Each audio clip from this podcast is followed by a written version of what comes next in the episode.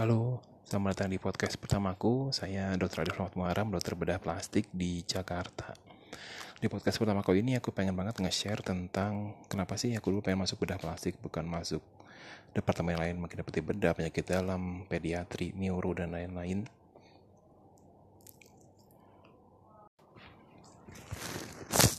Jadi tahun 2010 tuh waktu aku mulai koas atau di UNER itu dibilangnya sebagai dokter muda, kita kan keliling tuh dari penyakit dalam, forensik, pediatri, bedah, bedah pun juga kebagi-bagi ya.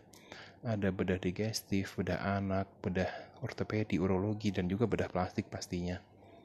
Waktu itu aku merasa impress banget dengan bedah plastik karena mereka bilang mereka bilang bedah plastik itu beda emang beda sih pas aku lihat. Jadi mereka tuh pay attention to details. Aku pernah jaga itu itu jaga pertama aku sih inget banget. Waktu itu jaga duanya sekarang jadi senior di UNER. Dia ngajarin aku gimana caranya jahit bibir. Jahit bibir cuman kecil cuman 3 cm kali ya. Amal malah kurang. Aku dulu ngerjain sampai 3 jam. Dia benar-benar ngajarin aku gimana caranya jahit yang bener bukan jahit yang asal nutup. Emang sih kesannya rese dibilangnya suruh eh, buka lagi bongkar bongkar bongkar. Ini jelek jahitanmu trapdoor ini itu ini itu. Tapi pas selesai oh emang ya bagus hasilnya. Oh ini toh bedah plastik. Oh ini toh bedah plastik yang sebenarnya yang orang bilang cuma estetik. Tapi pada saat itu aku bilang ini bukan estetik. Kenapa sih kalau fungsional bisa dapat tapi estetik juga bisa dapat kenapa enggak kenapa harus bukan salah satu kalau dua bisa dapat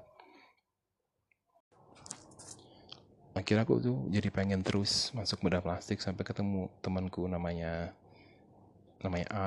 Akhirnya ngajakin aku seminar ini itu ikut BSPS ikut uh, annual meeting ikut ini itulah. Pokoknya aku ikut dia. Aku selama internship juga interest banget di bedah. Terus aku ngejalan rawat luka aku ikut dan lain-lain waktu internship. Dan kebetulan waktu internship tuh 2012 tuh ya aku dapat rezeki sama bapak ibu sama adik aku pergi umroh aku berdoa di multazam dibilang aku bilang sih waktu itu agak maksa sih sebenarnya agak norak. Ya Allah kalau emang udah pasti gitu jalanku untuk menjadi karir eh, lancarkanlah. Kalau enggak ya jauhkanlah. Eh emang ternyata rezeki ya. Akhirnya tahun 2013 aku sempat kerja di Jakarta 9 bulan. Nah kerjanya pun juga bukan sebagai dokter bedah atau magang apaan. Aku kerja sebagai dokter GP di hemodialisis di Jakarta Selatan. Uh, akhir tahun 2013 aku punya duit untuk daftar. Nah, beli pendaftaran ya Pak ya, bukan untuk uh, uang pangkal nggak punya duit waktu itu. Tapi aku pendaftaran bayar sendiri, tiket pesawat Surabaya bayar sendiri. Akhirnya 2013 Oktober itu kalau nggak salah ujian 17 Desember, ingat banget tanggal 17 Desember jam 7 malam pengumuman aku keterima di bedah plastik. Ini aku seneng banget bahkan sampai aku nggak membuat surat resign dari tempat kerja. Aku senang banget. Akhirnya aku cuma telepon ke HRD e, eh, bu besok saya udah nggak masuk lagi saya terima bedah plastik dan I'm so very proud. I'm I will be a big family of plastic surgery in Indonesia. Jadi yang bikin aku senang banget dengan bedah plastik itu adalah bedah plastik sangat pay attention to details. Bahkan first impression Q adalah diajari oleh PPDS-nya untuk menjahit bibir dengan sangat ribet.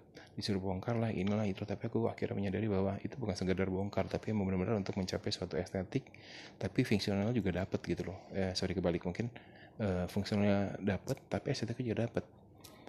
Jadi mungkin kalau dibilang ribet sih, ya iya, tapi secara hati puas banget gitu. Mungkin kalau buat teman-teman atau teman-teman GP teman eh, dokter muda koas atau yang apa pun yang masih mahasiswa kedokteran eh, jangan terpengaruh oleh media massa oleh masyarakat opini bahwa beberapa plastik cuma mengerjakan estetik.